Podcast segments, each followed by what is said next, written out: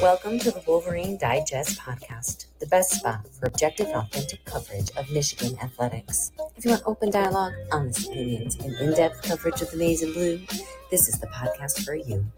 And now, here's your host, Brandon Brown, joined as always by Chris Bradler. I was going to start by saying go blue. Welcome back to the podcast on a Monday night. Um, I mean, we got a lot to talk about, but we don't have that much to talk about. It's kind of one of those weird things, dude. Chris, you and I, we continue to go back and forth on. we continue to go back and forth on this same. It's like deja vu. We're like in Groundhog's Day right now because we feel pretty much the exact same way today as we did through the first three or four games last year, right? It was like ah, this offense, I'm not really sure. Like, what, you know, Cade, eh, I don't know. And uh, Michigan wins by 50. Yeah. And we're just kind of like in this same place again. Well, I, but, are we? We're not, though. We're not. It, you know, we're not, though, because I think week two is going to change some things. I think, it, you know, week one brought up a lot of those same feelings because, you know, to your point, you know, the first four weeks of the season, it felt like – Michigan was was beating everybody's ass, but we were walking away from the stadium thinking like, man, like you'd like to see more out of that offense. You'd like you'd like to see, you know, more use of the weapons, like more just you know, more efficiency. You'd like to see more of all of that. Um, and there were obviously some issues that that we'll get into on, on the offensive side of the ball, but overall, yeah, it had a very similar feeling where like I knew Michigan had won, but there was still like something left to be desired. Uh, but uh, to be quite honest, a lot of that was eliminated when JJ came in the game, and, and the potential and the prospect of knowing that he's going to be the starter next week, I think, takes a lot of that out of the equation, at least for me. Yeah, I mean, and you see some people in there talking about Cade looking like he did last year, wasn't really feeling his comments after the game. You know, we, you and I talked about that, man. That's your captain, your senior quarterback, and he's up there. I don't know. I feel well. It's one of my burning questions. It's one of my okay. burning questions. All right, so we won't get into it too much then because Not it will deep. come up again. I mean, uh, you know, it's going to be at the center of discussion for another week again until JJ gets his first career start against Hawaii on Saturday yeah. under the lights. Obviously, going to be a pretty special in the rain, most it's likely. Oh, it's supposed to rain all day, I believe. Well, that throws a little bit of a wrench into things, so we'll see. You know, what is this? Another. We got. At least it's not porn. This. I don't know. Would it be better if it was porn? I'd rather have it be porn. Yeah. How do you get that out? You you can control that, right? You yeah, I got it It's going. All right. out of um, here. Yeah. So obviously we we've got a lot to talk about. The big win, fifty-one to seven. Um, man, wait a minute. Hold up a second. We got to push pause. Is is the energy down right now for a Monday show? I feel like the energy's down. Can I get a sledgehammer drop or something? Can I get something three. to spice it up a little bit? He did go three for three. He did go three for three, didn't he? I don't know. It's Monday. We just had college football. College football's back. Michigan football's is, back. Are you saying my energy is down? I just felt like our energy was down. I felt okay. like we were a couple you know, of dead bodies. I felt like both of us need to hit the reset button. I'll be honest. I feel like I'm having to reserve myself a little bit because something's going on with my audio where when I speak, it's like blowing my eardrums out. So normally, well, I think I'm getting a little more sure, volume. Yeah, yeah, And right now, I'm like, I just want to talk like this. So something's up. I mean, I'll, I'll, power through. I'll power through. But actually, if anybody out there, if there's anything sounding weird with the audio or whatever we're doing, just let us know in the comments like you usually do. But something feels a little off for my headset over here. I don't know what it is. I don't know if I plugged something in weird or I don't know, whatever. We're going to get into all the segments that we've got.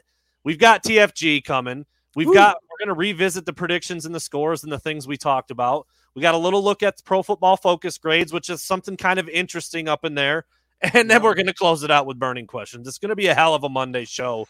I'm excited show. to get into it. So let's do exactly that. Chris, I couldn't remember if you said 63 to 7 or 63 to 10 63-10 was what i was what i felt like was going to happen. Okay so you said 63 to 10 i said 56 to 17 obviously we were both just a little bit off. The final score was 51 to 7 both of us gave Ohio, uh, gave colorado state a little too much credit. They only mustered one garbage touchdown at the end. It was against Will Johnson though.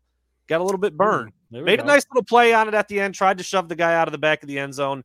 Dude made a really nice catch. Actually, got a foot down. So that was their one score. And we just, I guess, we thought they'd score just a little bit more. I had them at 56. You had them at 63.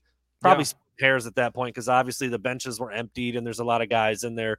Something like 80 some guys played on Saturday, 84 guys that played. Well, uh, yeah, but I do think, you know, uh, Douglas Gesson uh, from the Facebook page, he makes a good point that they did leave, leave some meat on the bone in the red no. zone and had to settle for field goals when, you know, you would have thought against a program or a team like Colorado State, not to trash Colorado State, but obviously Colorado State is not Michigan. And when the Wolverines get down in the red zone, you'd like to see them be a little more efficient down there. So I think, yeah, the 56 or 63 was certainly doable given the way sure. uh, the offense was moving the ball until they got to the red zone. So, uh, Chris, I just I want to point this out there. If those three touched, if those three field goals had been touchdowns, they'd have had 63. There you go. There you go. So, and and yeah, to the to to that point, the meat on the bone. The longest field goal Jake Moody made was 34 yards, which means it was from the 17 yard line. That was the longest one. So you're talking about three yeah. times inside the 20, 15, 10 yard line. They couldn't get it done and get a touchdown. That's you know, that that will be a that will be a sticking point for these coaches, no doubt, during this week. Is look, guys, this is an inferior opponent. We get down in there, we gotta punch it in for six. There's no settling for field goals. Certainly can't do that against the good teams in the Big Ten, and that'll be something that they work on, no doubt about it. All right, so that was our that was our score prediction, Chris. It turns out I, I was pretty damn smart. I'm just gonna put that out you, there. Yeah, you were. I'll give I it to you. Pretty damn. Is this, smart. Is this about one, Sac City? Sac City. Number one, Blake Corum and Donovan Edwards both will score a rushing touchdown. They did. We're going to get into that a little bit in my burning questions too, so I don't want to focus on the running game too much. But I mean, you were down on the field for the first time, by the way. We remember we, we revisited that on Saturday as soon as the game got over. And I feel like you kind of talked to me about it afterwards. We were working and we were driving around, getting home or whatever. That the running game, Donovan Edwards, eh, a little bit to be desired. I mean, if you said it felt like they were running hard, but nothing really like popped. Right. That's that's kind of how it felt from my vantage point. It just, you know, they, they were obviously, you know, I, th- I, think I can't remember what the carry count was between Donovan and Blake, but I know they sp- they split it pretty evenly. I think it was 20, 12. yeah, 20 25 yep. carries between the two. Um, and you know, for for guys that um, look, it's week 1 and and you know, you got to work out some kinks, but those two guys, that tandem I still expect to be one of the best, if not potentially the best tandem in the country. Um, I just thought, you know, we talked about Blake Corum heading into the game. I thought Blake Corum was going to have a monster outing. I thought mm-hmm. either Blake or Donovan would pop off one, two, maybe three big plays that didn't really seem to happen. Um, but I think Colorado, you know, give credit to Colorado State because, like I said, I was down there. I could see Donovan Edwards, you know, running hard up close and personal, and and you know, it just didn't pop off, and and you've got to give credit to the other side when that happens. But you'd like to see Michigan um, be able to capitalize on some of that stuff again. Getting down in the red zone, being able to utilize guys like Donovan Edwards and Corums, you got to turn those field goals into touchdowns. I think Blake Corum had two 19 yard runs actually. So I mean, like you know, those are those are good runs. Those are really good runs. I mean, anything over yeah. 20, actually, I think Michigan considers an explosive play. So right on the edge of that, I can't remember, Chris, if you said it was was it three and a half two and a half or three and a half runs of over 15 yards. You was one of your yeah. over unders. Yeah. So somewhere yeah. in that ballpark for Blake Corum. I don't think either of them got there, but they were, you know, they were close. I think CJ Stokes, the true freshman, had a 13 or 14 yard run. Donovan had a couple nice runs. I think his were all pretty, pretty, uh, pretty mediocre. But at the end of the day, they both got in the end zone. They were both over five yards a carry. Like they were good, but it wasn't quite as dominant as as I thought. So we'll talk a little bit more about that later. Cade McNamara will throw less than 18 times. That was my number. He threw it 18 times. So there's a push on that one. Yeah. I think you called me dumb as hell on that one, if I'm not mistaken. You were thinking well, that it was going to be like a showcase and he's going to air it out. But well, okay, can can I say can I say that based on what we have uh, we've heard i guess that that was maybe the intention early but it didn't really yeah. translate that way that yep. that maybe the the intention early was to have cade slinging around and it just didn't seem like that was going to do the job. And so maybe they had to change course a little bit. But yeah, I mean, to me, that was where I, you know, you said 18 attempts, and, and I'm thinking in my mind, there's no way you can go out when you're when you're playing for your job and only throw the ball 18 times against a team like Colorado State. You've got to go out, sling it around the field, and show that you are hands down the guy for the job, and there's no question. And unfortunately for Cade McNamara, that could not have been further from the truth on Saturday. Yeah, looked looked off on his first two or three never really connected on anything down the field. It was all pretty much, you know, crossing paths. Now, I am going to give him credit. I had a vantage point from it. And, and by the way, listen, it's a good thing we didn't have this show on Sunday because I was running at about, my temperature was at about a thousand degrees Celsius or Fahrenheit, which whatever's hotter, I was there. I was burning hot. If we were able to show you the video uh, that we got, you'd be able to hmm. see some of the stuff that we're talking about. But, um, Alas. You know, at, at the end of the day, I do want to give credit for Cade. Uh, he hit an incredible pass over the middle uh, to Erick All, who was crossing the opposite direction. It was a sidearm. It was a sling into like I don't know if it was double coverage, triple coverage. Beautiful ball. It was a net. You know, it was, it was a big gain. I can't remember what the total yardage was on it, but I thought to myself in that moment, and I said this to you. I'm like, man, I'm watching this video. That's an incredible play by Cade McNamara. And then I thought to myself again, but is it something that JJ can't do? And the answer was no. Like that's a play that JJ can make. And so I think that was one of the things that really stood out to me is even though he showcased a little bit, it wasn't anything that was a difference maker to me in terms of like what you wouldn't expect from JJ. Yeah. Yeah. I think is uh was the play to Erick All when he kind of like fingertipped it low and then broke yes. out of a tackle. Yes, yeah, broke I mean, out of it. A, yeah he was covered, and Cade put it in about the only spot where all could make a catch. Only. He made an incredible catch, and then he ran for another ten or fifteen. Yeah, it was a pretty nice play. Um, but yeah, I mean, you know, the first one rolling out to the right, that's supposed to be a pretty easy throw for a quarterback. He, I, I guess Cornelius Johnson could have went down and got it, but it hit him in the, you know, the mid shin. Uh, I, I okay, another play that I have on film and it's a very clear vantage point. Cade gets the ball down, but I mean that's even if Cornelius catches that ball, the, the corners the, the, yeah. it's not a good throw, and the corner's bearing down on him, and he's going to take a lick. And so that that play was dead in the water, whether Cornelius catches that or not. Yeah. So and then there was you know one behind Cornelius, I know one way outside that he had to dive for. There was at least three or four that were pretty badly off target. Ronnie Bell did drop one that gobbled him up right, you know, got him right here, and it just zipped yeah. through his hands. But all in all, 50% completion, one touchdown, and really the you know the bulk of his yards came on the bubble screen. That was a one yard pass forward. Anybody who tells you anything is going to tell you that a bubble screen is an extension of the run game. It's just an outside outside run. Couple receivers blocking downfield. Roman Wilson faster than anybody on Colorado State's roster. Touchdown. By far. Not a whole lot done by Cade. I'm sorry. It's just the fact of the play. It's just how that play is designed. Cade was asked to do something that's pretty simple for a college quarterback he did it really well. Threw it right out there. Good timing, good speed, hit Roman Wilson right in the numbers, and he and he took it the rest of the way for a touchdown. So anyway, we'll get back to the Cade JJ stuff, I'm sure, as we get going here. Number three, Michigan will have zero turnovers. That happened. No turnovers for the big for the and Blue Surprising. On, uh, on Saturday. Surprising. And I think I called you dumb on that, didn't I? I think you did. I think yeah, I mean, you know, you would expect week one. There's going to be just you know a, a mis, uh, miscommunication here and there, some mistakes uh, would be made. And and overall, I mean, both sides of the ball, Michigan played relatively clean. I mean, in terms of like penalties, I don't even know how many penalties Michigan had on each side of the ball, but it didn't feel like that was an issue at all. Again, I've got it scheduled to where I'm going to rewatch the game tonight so I can just see it from a better vantage point and, and get a sense of, you know, what it was really like. But I don't know. Were there a lot of penalties in that game? It felt like Michigan played overall pretty clean. I'd have to look back, but no, it was a clean game. Cade yeah. McNamara actually talked about that um, in the post game that it was just a kind of a clean game, but there were some first game feeling type of mistakes for the offense. But yeah, overall, sure. pretty clean game. Both directions, really. Colorado State didn't commit a lot of penalties either. It's pretty good, yeah. Pretty clean game in terms of penalties and seeing the officials take a bunch of screen time because they didn't didn't really have seeing, to do I'm that. seeing Colin say one penalty for Michigan. So yeah, there you go. I'm sure I knew somebody probably would have that. Um, and credit uh, to the you know credit to the guys, credit to the coaching staff to come out week one and, and to be able to do that. That's pretty impressive. Yeah, absolutely. Number four, this was probably the biggest development of the day. I said that Michigan would get four plus sacks. They almost doubled it, man. They had seven, seven sacks by nine different guys when you consider the half sack thing, yeah. you know, where there's two guys getting to the quarterback at the same time.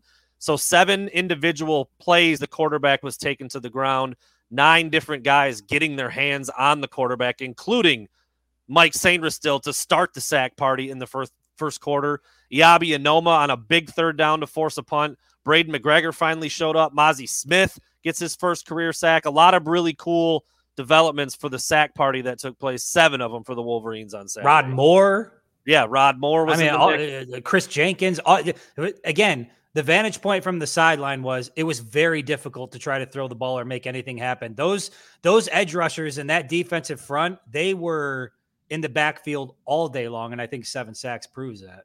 Yep, no doubt. And then last but not so wait, so before we move on to the next thing, so so how do you make up for the loss of David Ojabo and Aidan Hutchinson? You do shit like that. Collectively, you guys just put together seven sacks, and that's how you move forward. So again, Colorado State, but yep. if if they can have that kind of group effort, I think they'll be just fine. And they got the guys to do it. Yeah, and it's what it's exactly what we heard from some of the players when we were on our on our trip up to Mackinac. We yeah. talked to a couple yep. of them kind of off the record, candidly, and they were really excited. Not not that Hutchinson and Ojabo were gone, but that some guys were going to get to do a lot of different things: blitzing from the secondary, blitzing from the linebackers. Guys like Jaylen Harrell dropping back into pass coverage and looking really comfortable doing it. He's an athletic guy. We've known that, and he looked. He did not look out of place at all when he was having to drop back into some zones. So there was a lot of different stuff going on on defense. Jim Harbaugh today said that Jesse Minter's play calling and scheming and every communication was A plus plus. I I fully agree. I think he was on his game today. And man, dude, if if if Jim Harbaugh has caught lightning in a bottle for the second year in a row with the coordinator, I mean, last year it was even more so because Mike Macdonald had never been a coordinator before. Yeah. And you're like, well, let's see how this goes. Obviously, it went really well. Now he's back in the NFL doing the same job. And Jesse Minter coming from Vanderbilt, I mean, that's it's almost like not being a coordinator. another another, another burning question. Another Mr. Jesse Minter. Okay, okay. Um, yeah, so just a really good job by him and kind of led to those, you know, seven or I saw someone say Harbaugh said it was eight sacks. Whatever the number was, it was a lot. And yeah. uh, they looked they looked very impressive. RG3 on the broadcast said, "What about David David Ojabo and Aidan Hutchinson? Michigan's got pass rushers out the wazoo." he also said there was an orgy in the end zone. If anybody missed that, I mean, he was really good, man. Chris, I've yeah. watched the first half back on replay, and I thoroughly enjoyed listening to. Robert. I heard, I heard, I saw on social media a lot of calls for RG3 to be doing more college football. Games. Yeah, he was so good, man. Forward to hearing it. He was really good. Uh, and last but not least, obviously the final score of the game. I predicted that Michigan would cover the spread, and they did. It was 30 and a half. They won by 44. So obviously they they put it on Colorado State pretty good. I mean, I think yes, obviously we both thought they were going to cover it. Um, but you, you, never know. You never know until you get out there. Thirty points is a big number, man, and they they handled it. And week well, one so. can be tricky sometimes. Week one yeah. can be tricky. I mean, you saw that with Michigan State. You saw that with Ohio State. Granted, you know, playing a completely different opponent, but you know, nothing's a given on week one when you're trying to figure things out against a, an opponent for the first time of the year. There you go. So I I don't know. Do you give me okay? How do you how do you classify my Cade will throw less than 18 times? That's that's such a push. Got to be a push, right? Yeah, yeah. I'd classify that as a push. I mean, so four correct predictions and a push by the exact number that I said he would throw less than. So I'll take that, man. I'll take that. Maybe you I know what, Brandon. Uh, Brandon, I would say all of that gambling you do, all of those, you know, you're trying to work it out in your brain. It's it's starting to pay off a little bit yeah, for, for, your boy made a little bit of money on Saturday. I ain't going to talk about it too much, but a lot of big spreads got covered. Small bet turned into a big payday. You like those kind of afternoons. So anyway, if Clemson wins tonight, I'm I'm hitting, I'm cashing again. I'm cashing again. So no, uh, dude, college football's back. I love it. I love Isn't it great? I mean, honestly, is there anything better? Like just what you saw this weekend, is there anything better than college football? I just don't think there is. I mean, you know, March Madness is obviously incredible and, and offers, you know, magic of its own, but the entire season of college football and, and, and just how much rides on every single game. I just, yeah. th- there's nothing like it, man. It's, it's by far my favorite time of the year. Well, Brady, it's funny that you bring that up. How about LSU and Florida State? it's everybody's favorite segment. Woo! It's TFG, and I'm gonna go first. And how how about that Brian Kelly? How about gotta, Brian wait, Kelly and his family? Our, is our music? Do we got our music going? It's playing. Can't you hear it? No, I can't hear it. Yeah, you sound real quiet again too. Something's up, dude. Something is up. There we go. Okay, now we got it. I got a little bit. You sound super quiet over on your side, dude. I don't know why. Wow, something's going on. All right, go back to your Brian Kelly impression. I was digging it. Let's hear it. Take two. Me and my family just so excited to be in Baton Rouge. By the way, this is hilarious. This is so freaking funny. Chris, I was talking to you about Brian Kelly, uh, the the happenings for LSU special teams, like two muff punts that were yeah. recovered by Florida State, the missed extra point that would have sent it into overtime, a really costly personal foul penalty at some point during the game, and I think there was one other thing, and I can't remember what it was. I think there were five things that like a special teams coach would be pissed off about at any point in the year, and all five of them happened in the one game last night. No, here's the funny thing though the only coach that came with Brian Kelly from Notre Dame, special teams coach. Special teams guy. Yeah. Beautiful. Awesome. Gotta Sweet. love it. Brian Kelly's face matched his shirt almost all night. A nice bluish hue, if you will. Purple, indigo, a, a deep nice purple. Bluish hue. He's fitting right in down there in Baton Rouge. And yeah, dude, you start losing some games down there, Chris. You said that to me on the phone earlier. Like, they don't play that. They don't play that. You you know what? You lose games, you know, uh, coaching for Notre Dame, and you know you might get some people angry, but relatively you're safe. You start losing games down in Baton Rouge, and they're going to come looking for you. You're not going to last long, especially when you're losing to Florida State like that. So yeah, Brian Kelly not off to a great start down there in Louisiana. Yeah, is that how you say that? Is that is that how you put that out? taking over for. All right, I guess I got to go to my TFG, right? And, and this you is do. actually this is a first. This is a first because I've taken TFG, which is us- usually singular, and it's going to be plural in this case. It's these effing guys, and I'm sorry, but it goes to the the Iowa Hawkeyes football team who defeated South Dakota State. They defeated South Dakota State at home by a score of seven to three. So you might be thinking, well, that's a shitty offensive. You know, you get one touchdown, whatever, you win the game, you escape. No, no, the seven points didn't come from a touchdown. The seven points that Iowa scored came from one field goal and two safeties. Unreal. One, one field goal and two safeties, and you beat South Dakota State seven to three. I don't know what the temperature was in Iowa City for that game, but God bless the fans who sat in the stands the entire time and watched Iowa put up that kind of offensive performance. I don't know that I've ever seen or heard of anything like that. That's what I said. Just a bunch of corn cobs out there just frying in the sun, dude. Just what, roasting. What is that?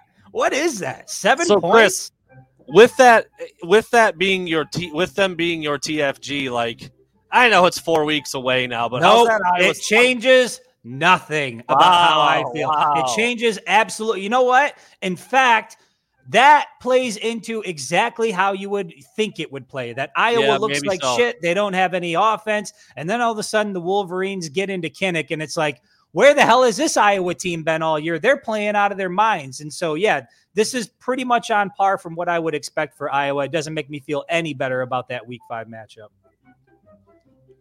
TFG, everyone loves it. Brian phenomenal. Phenomenal. Louisiana. Maybe I'll just do the whole show in my Brian I, I, dude, Can we can we just do an entire show where we're on a rotating platform together, just booty clapping from like different angles? Can we just, dude? The the mother. Oh, I about dropped. You know, it's too. Uh, there's probably the a lot of people out there that don't. he was voguing. He was, he was voguing. voguing.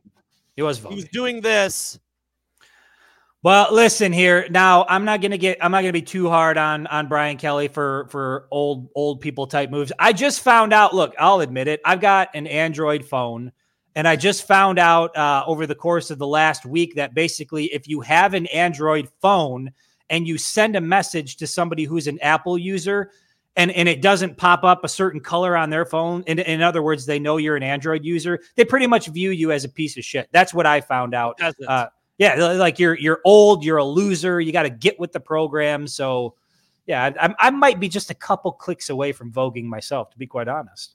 I wish you would vogue with your Android on the on a cell phone clip on the outside of your belt, and maybe like a like a like a keychain with like fifty five keys on it. Look at look, look at all the Android hate, Android hate in the comments. This is this is what a this is what a text conversation should look like, Chris. Nah. Oh, Crispy okay, well, I mean, and I, gray. I don't. It's it's a Then color I thing. text, then when I got to text Chris, I get this. Steve, nonsense. listen, listen, Antoine. Thank you, Antoine. Yes, Apple is overrated. What is this? You got to have a special connection to do this. Oh, you got to have special earbuds to do this. Oh, you got to have a certain thing to do that. Screw Apple. I can, I can go into the gas station and get every damn thing I need for my Android off the shelf for less than 20 bucks. Boom. Spoken like a true Android user. Thank you. You just made everyone's point in the chat. I could go into a gas station and get That's what I'm from my saying. phone. That's what I'm saying. Meanwhile, we're over here sitting by the lake. Yeah, no. Yeah, but the thing is, you're not, though. You're not sitting by the lake. We're sitting in the same place. Oh, your boy was at the lake. You know your boy was at the lake. Meanwhile, our other boy was down here doing some of that. Look at your boy. Dude, I, I got to be honest. Uh, we thought I might sweat uh, during the day. And look, hey, hold on a second. I just got to say. Android. that's that's a dick move, Cody. That's a, look, mistakes were made. Oh yeah, this is good. Everybody, I don't know ready. if you guys can see. Uh, it's faded a little bit. It's faded a little bit. Okay, it's, it's faded. A little bit. He had the half moon because that, you know, that's Chris's uniform right there. The hat backwards. That that is a prime real estate right there for the sunshine beating down. Yeah, you know, you guys, you guys don't know how dangerous it is out there for people like us. So, so mistakes were made. I didn't use any sunscreen. I was, uh, you know, sweating like a, yes, shiny as hell. Hence the uh, the hat. That's why I wear it on the podcast and pretty much Yep. uh, all all the uh, all the rest of the time. But yeah, man, down on the field, hot as hell. Really looking forward to a much cooler day next Saturday. Hope uh, hope the rain doesn't uh, wash everything out. But uh, it was a hot one, man. It was a hot one. Yeah. So anyway, Chris, I'm you know, I hope your phone manages to work for you whenever you need it. It's been good to you so far. But yeah, it was pretty I- funny. I've, I, a droid has never failed me yet. Hasn't That failed was- me yet. that was pretty funny. Just uh, what, what was that? What it was? We were talking with uh we were talking with Emily over at Mediascapes, and uh, she's an iPhone user, and we said, yeah, whenever I if I put a new phone number in to text somebody and it stays green, I'm like, I'm, I'm not even messaging them, and she just was like, it's true. It's It's incredible. 100% true. It's incredible, man. It's, You had no idea. It's very one percenter of you mentality. I, I, I don't know.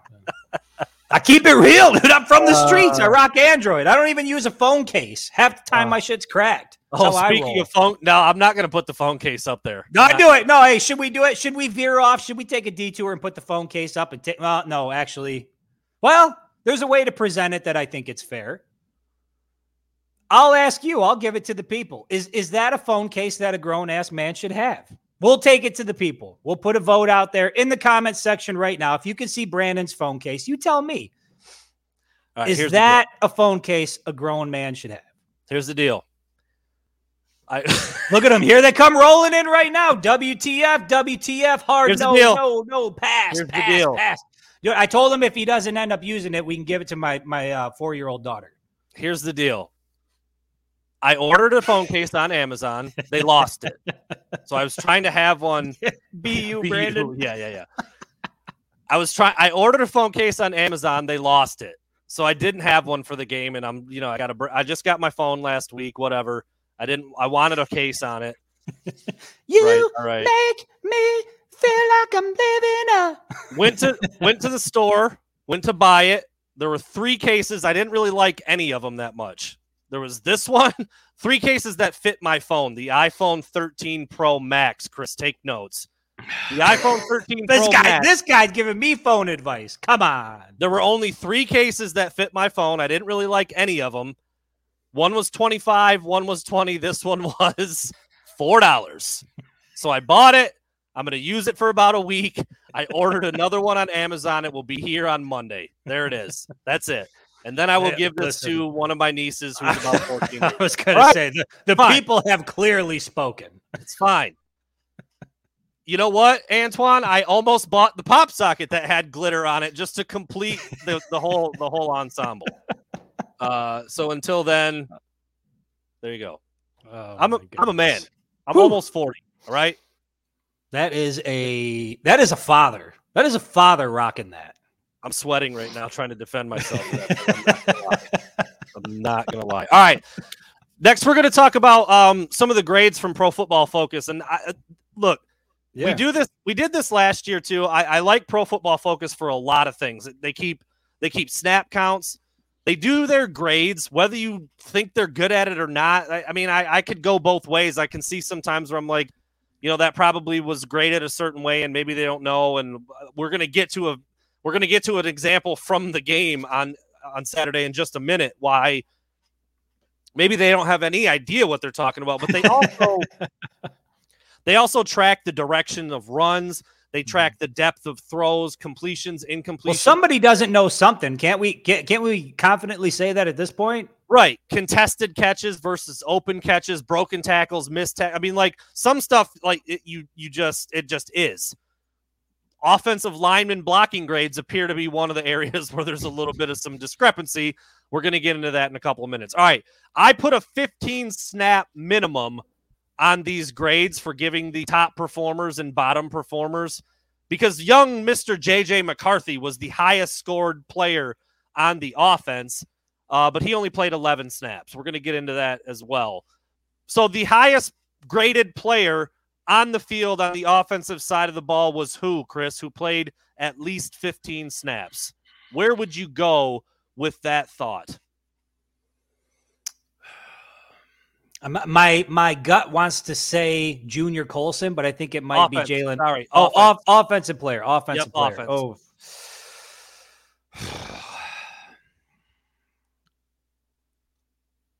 I I have no. I Blake Corum. I have no idea. It was Luke Schoonmaker. That, I would have never guessed. Graded out at an eighty-six point nine. He did a phenomenal job in the run blocking game, according to Pro Football Focus, and that doesn't surprise me, um, based on what we've heard about him and how he's developed as a player there. But Luke Schoonmaker came in with the highest offensive score that played at least 15 snaps. Number two was Donovan Edwards as a 78.9. So those are your two top scoring offensive players in the game per Pro Football Focus. Now, the bottom of the barrel, this is where I found it very interesting. Actually, the worst scoring offensive player who played at least 15 snaps per pro football focus was Trevor Keegan. Then mm. today, during Jim Harbaugh's press conference, he said that Trevor Keegan was the highest graded offensive lineman on the team and said that he would have given him the game ball, that he was the best offensive lineman out on the field. I when I first saw the score, I was like, that makes sense. He kicked out to left tackle. He's not a left tackle, but he's versatile enough. He's athletic enough. Put him out there. Maybe he was a little uncomfortable. Might have done something here, there, whatever. You know, I don't think Michigan. I think there was only one sack in the game, so I don't think anybody was really like whiffing on pass pro. Maybe he wasn't doing exactly. I I don't know. However, Pro Football Focus scores it. They had him the lowest out of all players with 15 snaps or more, and Jim Harbaugh said he was the best. I mean, like, where does your brain go when you hear that? I mean, should I stop? Looking at Pro Football Focus, or is this Jim Harbaugh just trying to pump up his guy who maybe didn't play that well, but he wants to give him some confidence that he did all right out there at left tackle? I'm trying to figure out what this might mean. Yeah, I, I, don't. I think it might be a little bit of both. I know that people are big into the pro football focus and that and, and what they do and putting out the grades for certain players, and you know, there, there's a whole system that they use to grade that out. But but then it is a little bit strange when you see that you know, one of your offensive linemen is graded the lowest, and then your head coach comes out and says, "We're right. giving him the game ball." You know, in, incredible job by by Trevor Keegan. And so, you know, I don't know what the discrepancy is there. Maybe there's a chance someday in the near future we'll talk to one of the good folks from from pro football focus and get better insight into you know how they're actually coming to these these grades that they're putting out and some of the things that they're using that they can walk us through because no, it's John, interesting I, how, do, how do you get to that yeah, John, I totally agree. I'm not saying he. I, I don't expect him to trash a player. I don't really think coaches should do that at press conferences. No, game ball. For. But to say he was the best and give him the game ball when like somebody who objectively is just grading his performance said he was one of the worst. I just found that I found that interesting. I, I mean, yeah. I'd, I'd like to hear. It's never going to happen. I would like to sit down with the guy who graded it from Pro Football Focus, sit down with Jim Harbaugh and Sherrone Moore, and say, "All right, what the hell's going on here?" Settle it. Happen. Settle it. I would just like to see kind of how that how that works. Yes, Dwayne, and I actually used those exact words. I said, I know Pro Football Focus is not the Bible, and I also know that Jim Harbaugh is no, is known to compliment his guys maybe when it's not even completely warranted. And that's fine. There's nothing wrong with that. But I just found that a little bit interesting that there was such a gap there. All right, on the defensive side of the ball, Chris, who do you think scored highest uh, for the defensive players? I think you actually said both. I, I, would say Junior Colson or Jaylen Harrell. Jaylen Harrell was number one, okay. highest scoring player on the team with a 91.4. Dude, there's a fly down here again. How does oh. I brought the I brought the zapper down here and I couldn't I, couldn't, I don't remember where I set it down at. Can we uh, get that Harrell, flight of the Bumblebee music while you uh, yeah, tra- dude, track that thing? Jaylen Harrell, 91.4, Junior Colson, 84.2. And then somewhat, oh, dude, somewhat surprisingly, Kalel Mullings was the lowest ranking, the lowest graded player on the defense. I thought he looked like he did pretty well at times. He was in on, I think, the very first tackle of the game. Uh, it looked like he was in position most of the time. Again, like I'm not going through play by play and watching Mullings, Mullings, Mullings, you know, to, to get right. these scores. But sometimes things stick out and sometimes they don't. And so to me, he didn't really stick out as doing anything poorly. But that's where that's where they had him. So Jaylen Harrell, 91.4, the highest grade of the entire game. Junior Colson was at an 84.2. I thought he was phenomenal. He led the team in tackles with 10. Rod Moore was great. DJ Turner was great. Mike Sainristil was great. The defense yep. really showed up, and a lot of those guys had some pretty high marks in that one. Uh, you know, unsurprisingly, because they look, dude, the defense. Uh, so when I finally got back, got back and was talking to my dad, he the first thing he said was, "When did Michigan get so fast on defense?" And I'm like, "Yeah, they yeah. they look fast, man. They were flying around, and they were definitely fast. a lot lot faster than Colorado State." And uh, yeah, I think that I think that was pretty apparent, and certainly helped lead to a couple turnovers, a pick, uh, scoop and score, and the big sack day. So anyway, there you go. I who did you pick as your player of the game? Was it Sainristil? Mike Sainristil, Mikey Sainristil. Yeah, man. I just, you know, I, I, and I, I put this out on a post on social media earlier, and you and I talked about it. Uh, Tony, it was great to meet you as well. Uh, Tony Petrosky got to meet him down on the sideline briefly. Nice. He's been a follower for quite some time. So just another one of the cool things that was able to happen down there. Met a ton of people who I've interacted with before, but never was able to meet in person. Uh, that's besides the point. Uh, getting back to defensive MVP yeah, man, Mike Sainristil. I said it earlier on social media. I thought the move to defense was a token move to appease a guy who basically got shuffled out of the wide receiver position, and I could not have been more wrong about that. I think Mike Sainristil. Let's hear it. Oh, I thought were you going to play some Sarah McLachlan there or something? I wasn't sure what was coming. I was just trying um, to. but Sorry, it, it, looks like Mike Sainristil might be you know, one of the best overall football players on the team. And I think the fact that he was willing to put the team needs above his own and he's excelling, it seems to be excelling in that position. That's something we're going to talk about a little bit later with burning questions. But I walked away from that really impressed, man. I think he got the first sack of the evening. He was all over the place. He was quick. He just looked like he belonged out there. And I think uh, I'm excited to see what he does the rest of the year. I think we haven't seen the best from him yet the physicality really surprised me with him. I mean, this is a 5'10, 182 pound dog. receiver, and he was dog. Mike still. Dog. He's a dog. He was a dog. He looked like he'd been mm-hmm. playing defensive back forever and like he's got a future yeah. in the freaking NFL. Like that's how good he looked out there. Fighting off blocks, making tackles. We know he's got ball skills. We know he can run and cover.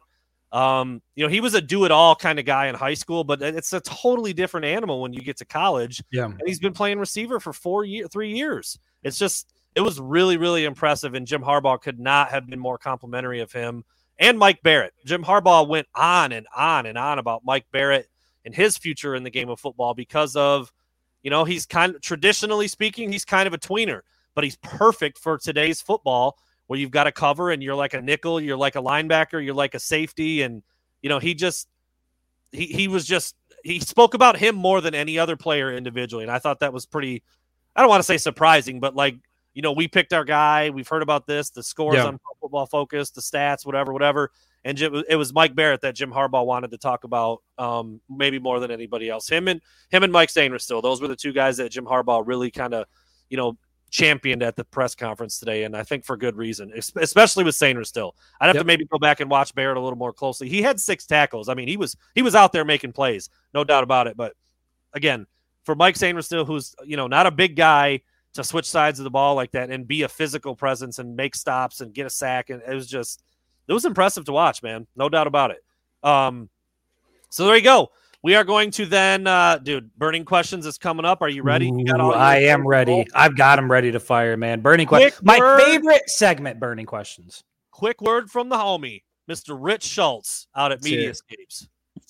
Hey, this is Rich from Mediascapes located in Burton. Let me fill you in a little bit about our business.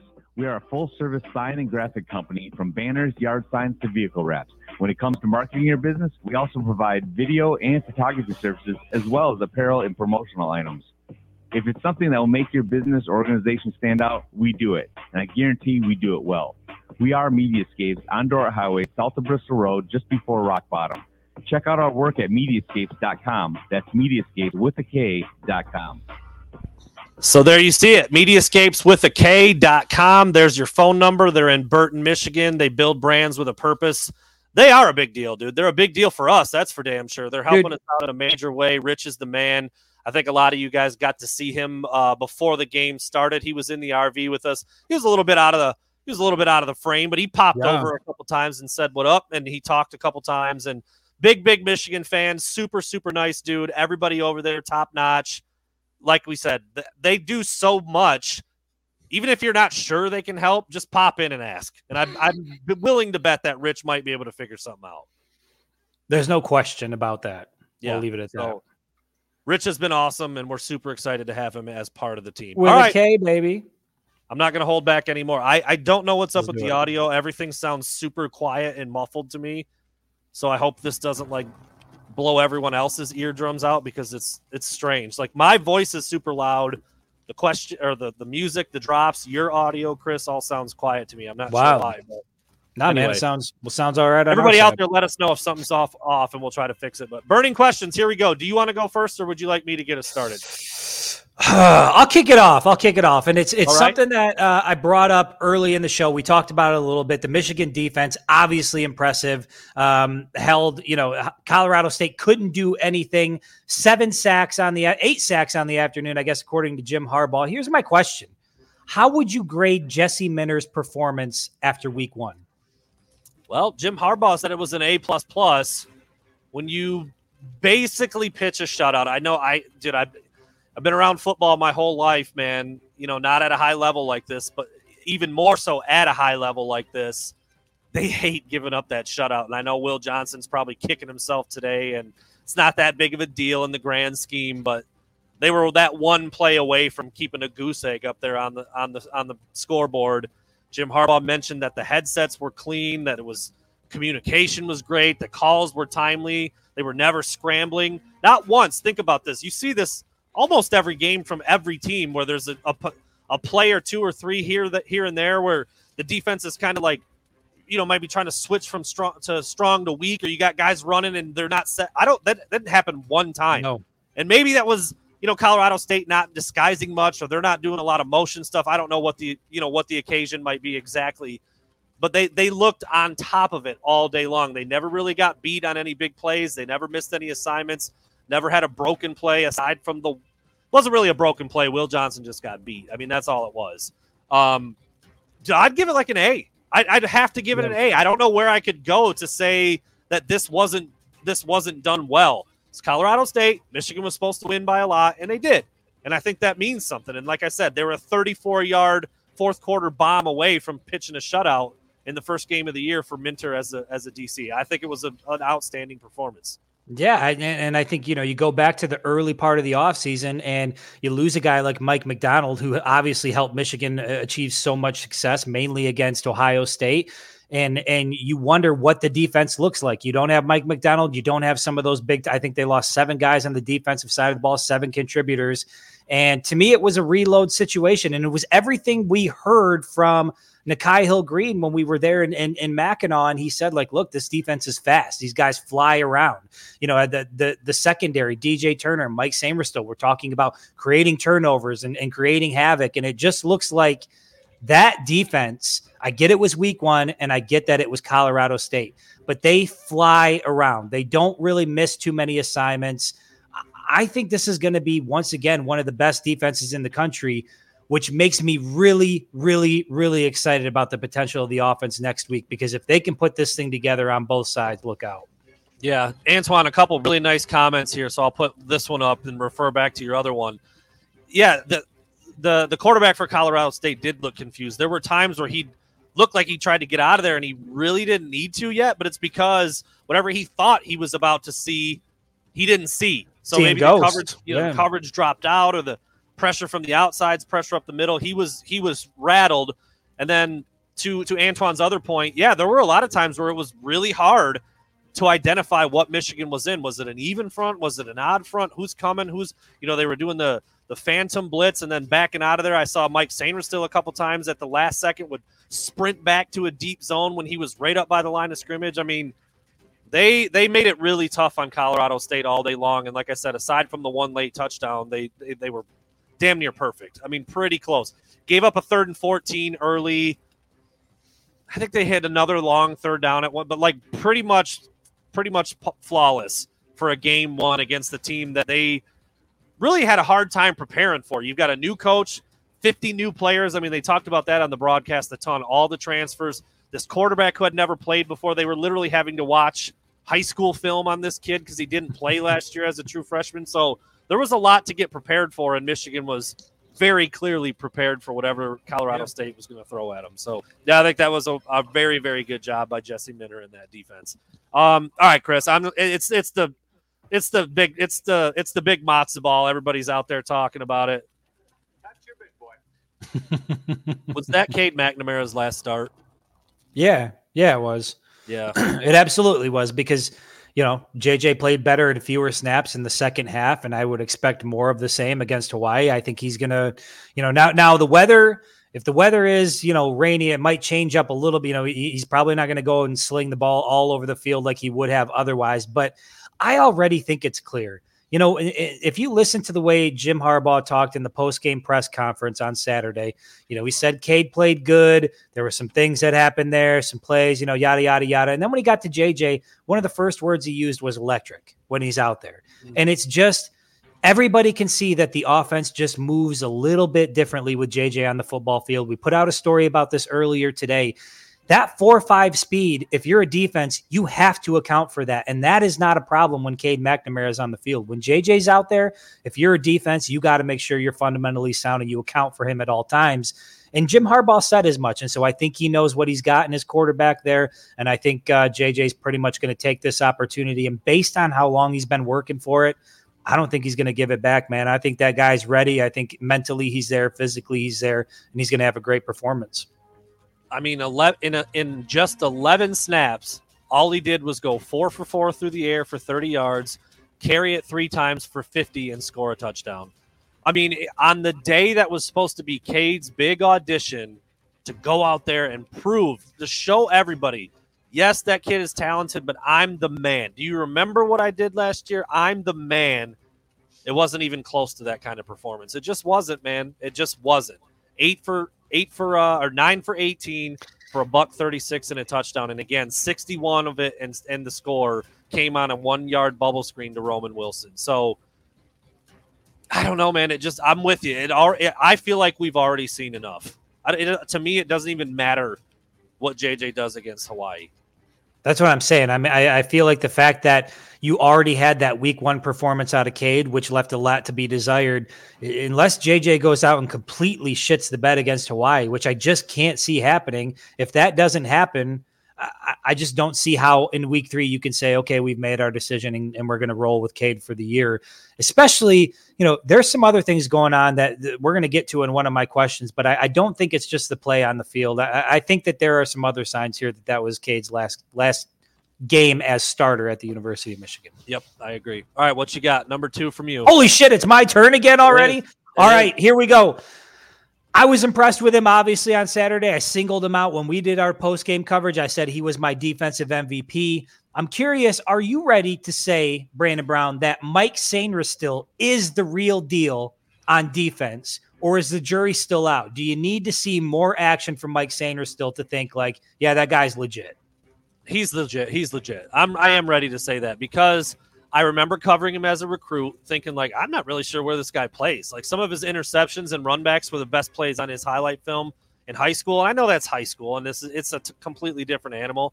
And he hasn't been playing DB in three or four years. I, I understand that, but he's clearly got the ability. He's clearly got the IQ. He's clearly got the respect and the trust of his teammates being voted as a captain. And now, really, the only question mark I had about him before was like, you know, does he is he really going to mix it up? Like, you know, a, a lot of guys who play DB their whole lives don't really like to tackle. I mean, that's kind of a knock on some DBs, and that was not the case at all with Mike Sainristil. So the physical part of the game was there in spades. We know he can run. We know he's got the ball skills. He made plays in the spring game. He made plays out there uh, Saturday against Colorado State. I mean, he's not going to be perfect. I wouldn't be surprised if he gets beat at some point this year, or he, you know, he does something a little rusty. But right. they all do that. Uh, every DB does that. So yeah, I, I think I've seen enough.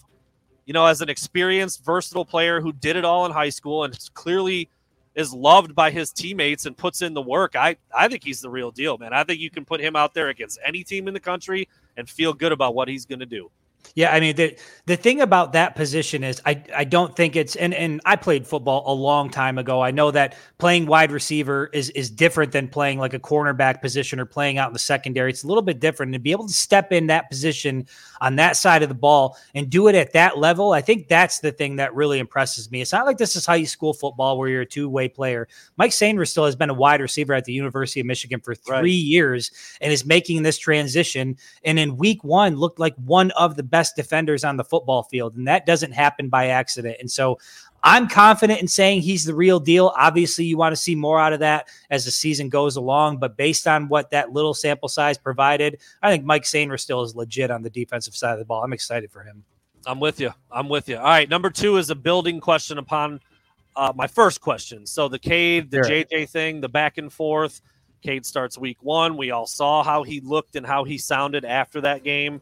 JJ's now going to start against Hawaii. We think it's now JJ's time. He's going to run with it and not look back.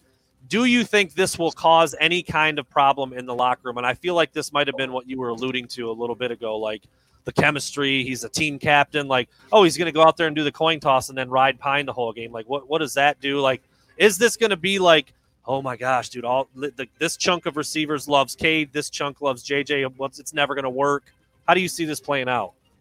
I think it will impact the locker room 0%. I think these guys have matured to a point as a program where they're rallying behind both guys. And when one guy gets the nod, I just think I, I think there's only going to be support from the team no matter what happens. The only issue, you know, obviously if Cade loses his starting job, he's it, it, that's that's tough. There's no way around it. You know, he said he's built up a callus for things like this, but losing your job at the University of Michigan is probably going to be a tough pill to swallow. As far as how the other guys take it, I think they're 100% in on the team, the success of the program. I think they have bought in. I think that's what the culture is all about. So I don't think this is going to cause any ripples within the locker room. In fact, I bet you there's a segment of that locker room that's real excited to see what this offense looks like with JJ behind center, and and there's some excitement building in the within Schembechler that Saturday is going to be special. You know what? It's funny that you say that because if you go back and watch the touchdown run by JJ where he little shoulder wiggle and then erases the angle and score, I mean, like, dude, he just made it look so easy, and that was a DB that he shook and that he beat to the corner. The four five speed that Jim Harbaugh talked about when he got back together with all the teammates and they were all cheering for each other and hugging on each other. Ronnie Bell runs right up to JJ's face and goes like this and waves. I'm assuming that means, you know, you just left that guy in the dust. Bye bye to that defender. Maybe it means something else. I, am not. I'm not one of these people that's going to start like he's waving bye bye to Cade because he knows he. My point is that it was a very natural celebratory thing with all those guys, and they loved what the young QB was doing. It looked like it looked like it looked like it looked to all of us. It looked listen easy and obvious. That's what it listen. Like. We don't know him. I wouldn't even say that we, we we don't know him personally, but we have spent enough time around JJ McCarthy to where I can confidently say this: there isn't a single person on that team that doesn't appreciate him and like being around him. He's just that kind of guy. And if that's not the case in the locker room, I would be shocked. The way he interacts with the fans, the way he is with us, just the way he is in general. You know, it what? just seems like he's that kind of guy that people buy into, and I, I don't see there being an issue. I'm going to steal a line from Juwan Howard. He used to, I'm pretty sure it was Brandon Johns he used to say this about. I know Brandon Johns has moved on, but he used to say, if you don't like Brandon Johns, that's a you problem. I feel like that's Cade. There, that's JJ. And I, yeah. I, I, I, just spoke. I just slipped uh, slip of the tongue. I think that's Cade too. I, I like yeah. I, to back to your point. I feel like the team likes both of these guys personally. Right. Like, there, well, that's the issue with this whole debate. Yeah, it has like, nothing to do with like. No, it's, it doesn't. It doesn't. It doesn't, and it doesn't. Need to be. It's not. Yeah, it's not an emotional deal. And you see, like you know, super fans on social media saying, "Oh, well, this is doing this to Cade, and this is doing this to JJ," and this. It doesn't matter. These are not emotional decisions. It's pretty damn simple. If one guy is better than the other guy, you play that guy. The goal is to win and to play your best players. And so, if you let emotions get in the way, you can't. You, you can't coach like that. And I'm I can't, you know, I know that there's some people that think they're not a big fan of the move that that Jim Harbaugh is making the first two weeks. I said it week one, heading into week one, and I'll say it again. I'm giving that man kudos because I have uh, routinely been pounding the table saying, try something, just yeah. try it. Give it Get a shot. See what it looks like. Let him, yeah. you know, don't just give him like a couple plays in a series. Give him some time to make things happen. And that's going to happen in a very big way on Saturday on the biggest stage under the lights. And, and that's what you want from a coach. Yeah. Yep. I mean, I'm excited for it. It's a little bit weird. There's no doubt about it. You know, look, what it what traditionally does the does the head coach just make a tough decision and say you're the guy? Yeah, that's that's fine. That's fair you want to criticize that a little bit. But like Chris just said, I've been wanting to see JJ play, and that's what we're going to get. So I, I, don't, I don't know how you can be bummed out about that. Uh, you know, it's it's a little weird, it's a little unusual. Cade McNamara said as much. Yeah, it's pretty strange. I don't really, I don't never really heard of it before, but it is what it is, man. Get get nine in there and see what it looks like. All right. Well, here's what we're gonna do. I'm going to go back. I'm, I'm going to switch the order of one of my questions based on what you just said because I want to get to it. All right. Cade, Cade McNamara in his post game press conference, I don't want to read too much into it, but looked like a guy that wasn't happy, looked like a guy that maybe knew he didn't play his best football, and looked like a guy who was frustrated overall about the situation in general. And he said, you know, to paraphrase, you know, he didn't he, he wasn't aware of the quarterback situation. He wasn't aware that jim harbaugh was going to make this decision. He felt like it was unusual. He felt like he did enough to win the job and that he was just going to have to deal with whatever the coaches decide. So my question to you is you know as cade mcnamara as a captain of the michigan football team were his post-game comments fair or were they out of line? Um that's not really for me to say. Um, that's that's about it on that. No, I mean that's how he looked, man. They just won by 50, and that's how he looked. He just kept saying pretty vague stuff, like it's not really my call, like I don't really know. But yeah, he did he did say some pretty specific things in terms of him not winning the job. There were some other but, questions that he kind of danced but, around. But fair, fair, or was he out of line given his position and status on that team? It's a look. It's not a great look. I look.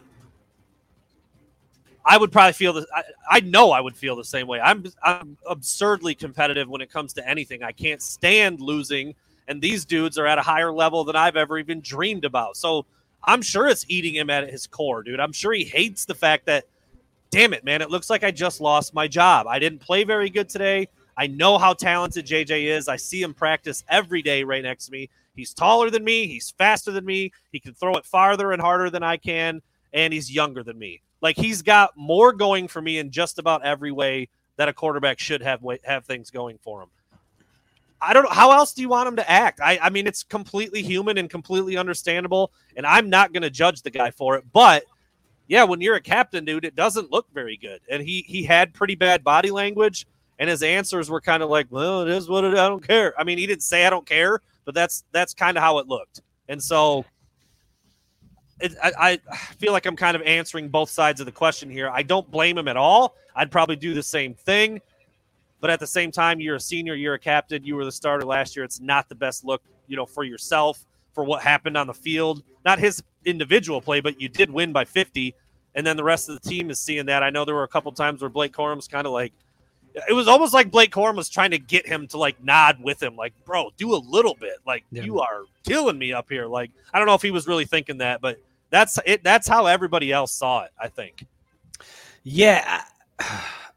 I just don't know how you look at it any other way. And and I get the human element, and I think that that's fair. I think that Cade McNamara has had tremendous pressure on him for months. And then, you know, you get this announcement. And if it did blindside him and he didn't see it coming, I could see how that would, you know, because according to Cade, you know, all through Big Ten camp and leading up to everything, you know, he was having the be playing the best football of his life and hitting everything. And so to get the message that, okay, well, you're going to get week one, JJ is going to get week two, I can see how you'd be pissed off about that. That makes sense. But but I guess what I was disappointed in, and I know he was asked the question, and and I appreciate that he answered it honestly.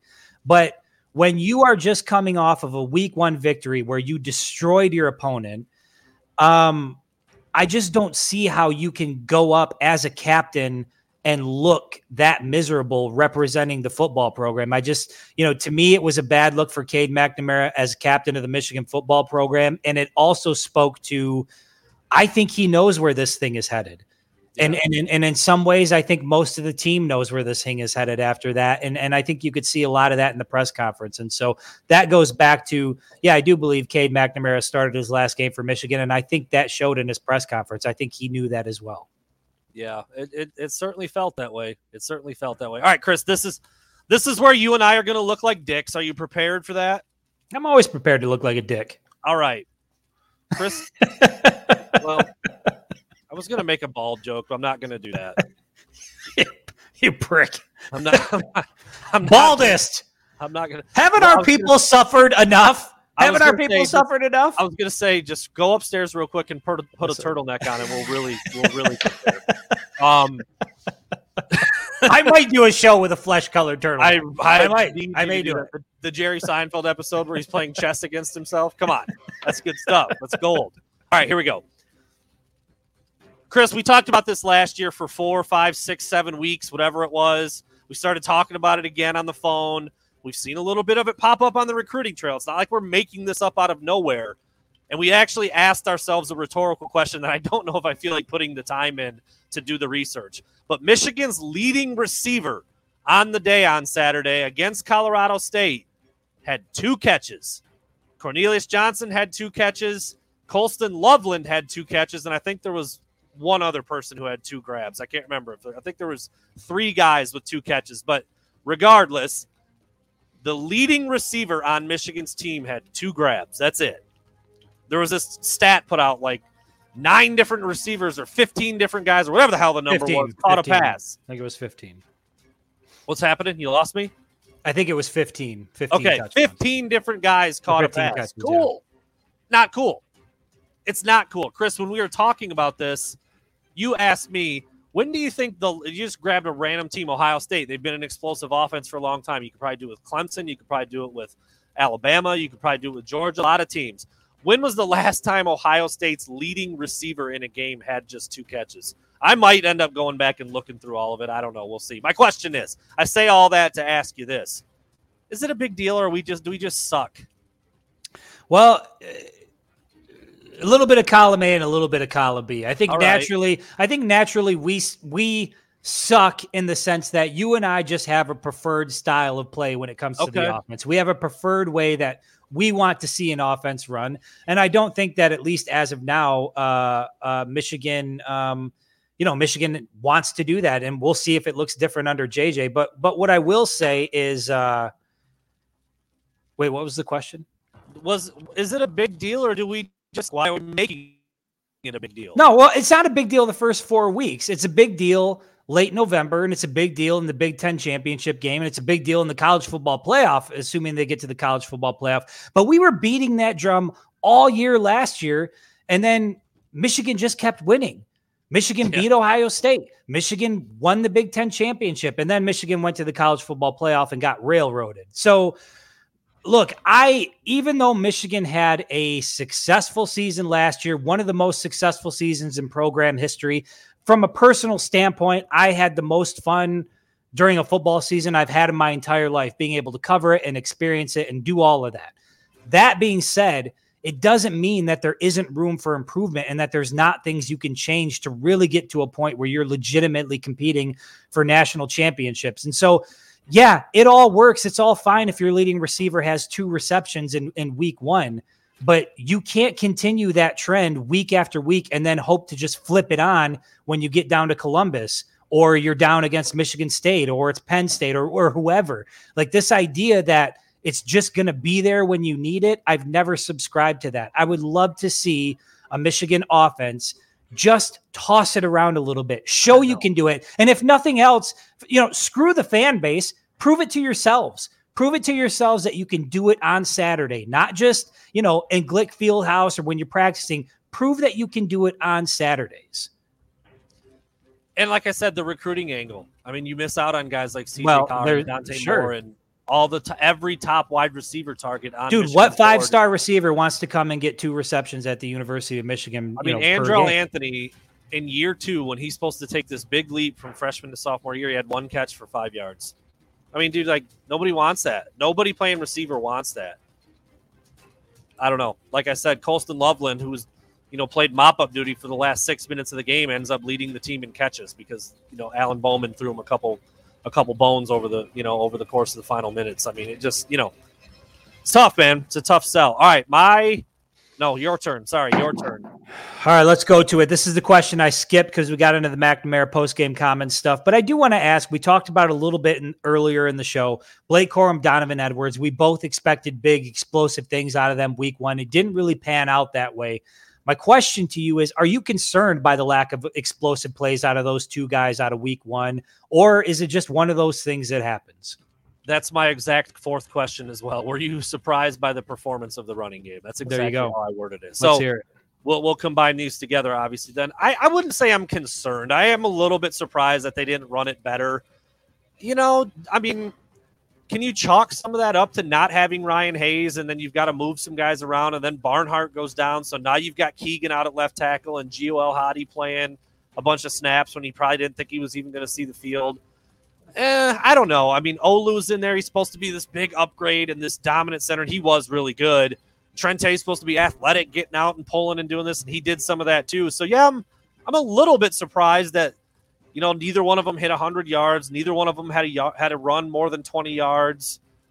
I, concerned is way too strong of a word because I still think they're going to be really, really good this year, and Michigan's still going to run the ball a lot. But I was surprised. Yeah, Blake Corum I think finished with 73 yards, and Donovan Edwards was Donovan Edwards with 64, somewhere in that ballpark on 13 and 12 carries respectively.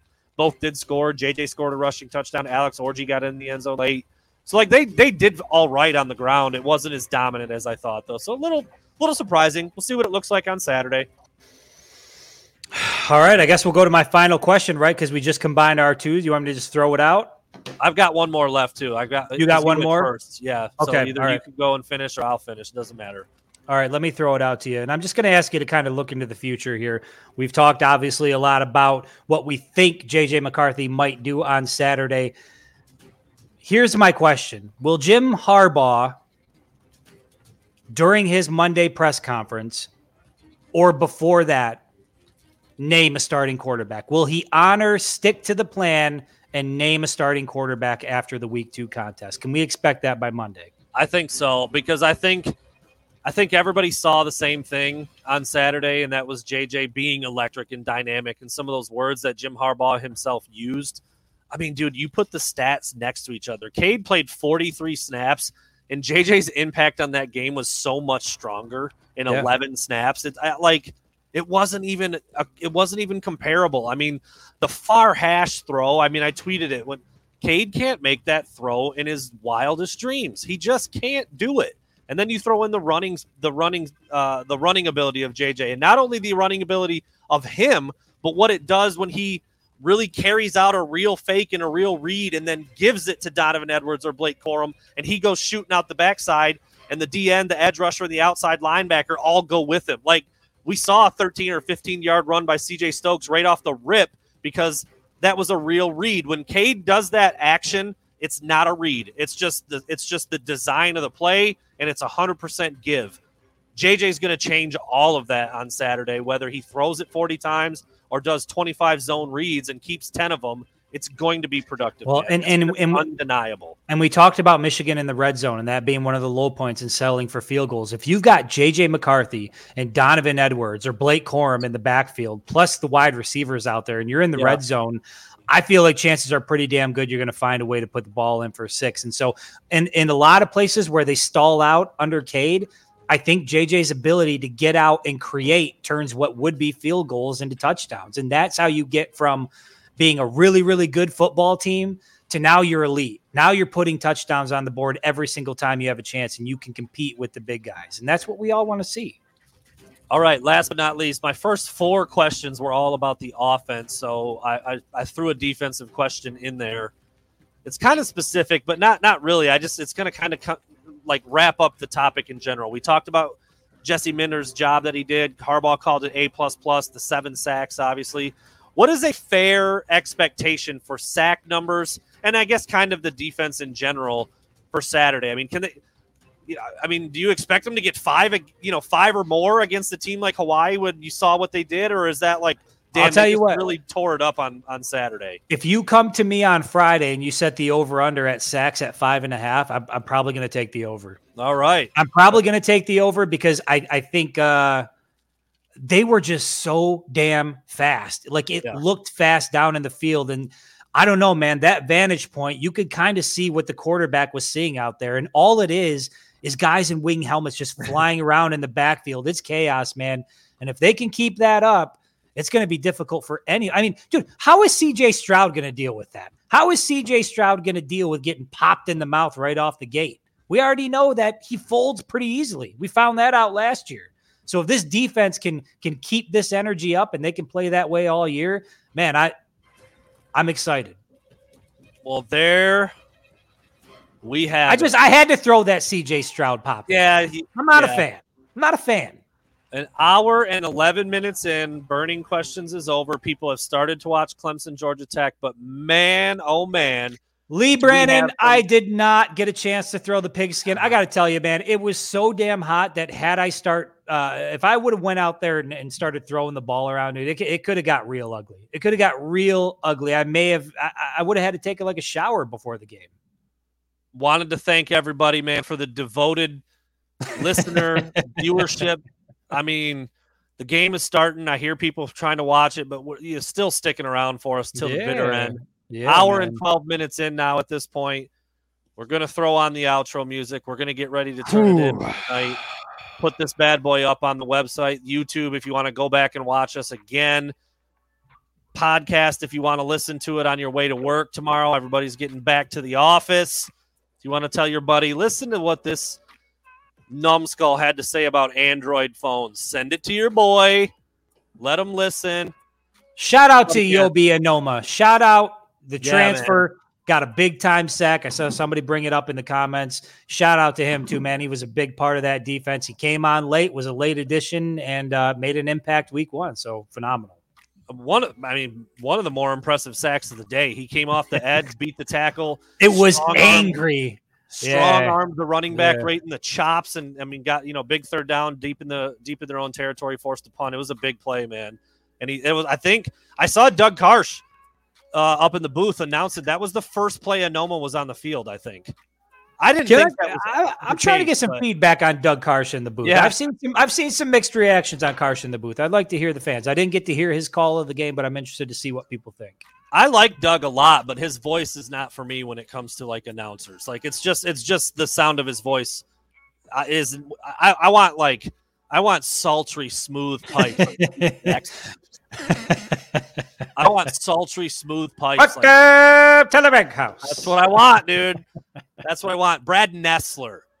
Oh, I want that's a good one. that's yeah. the kind of yeah. voice that I like to hear when I'm listening to a game. Yeah, I hear you. I hear you. You know, it just you know, for the for the guy doing the play by play, he's got to sound like that. The color guy, he can be kind of whatever. You know, that's You're not a fan of the play. Musburger? I love the Musburger, man. Musburger, any you know, Musburger takes me back to under the lights, first game under the lights. Robinson to Roundtree, Roundtree. I can't believe this. Doug sounds like Marge Simpson.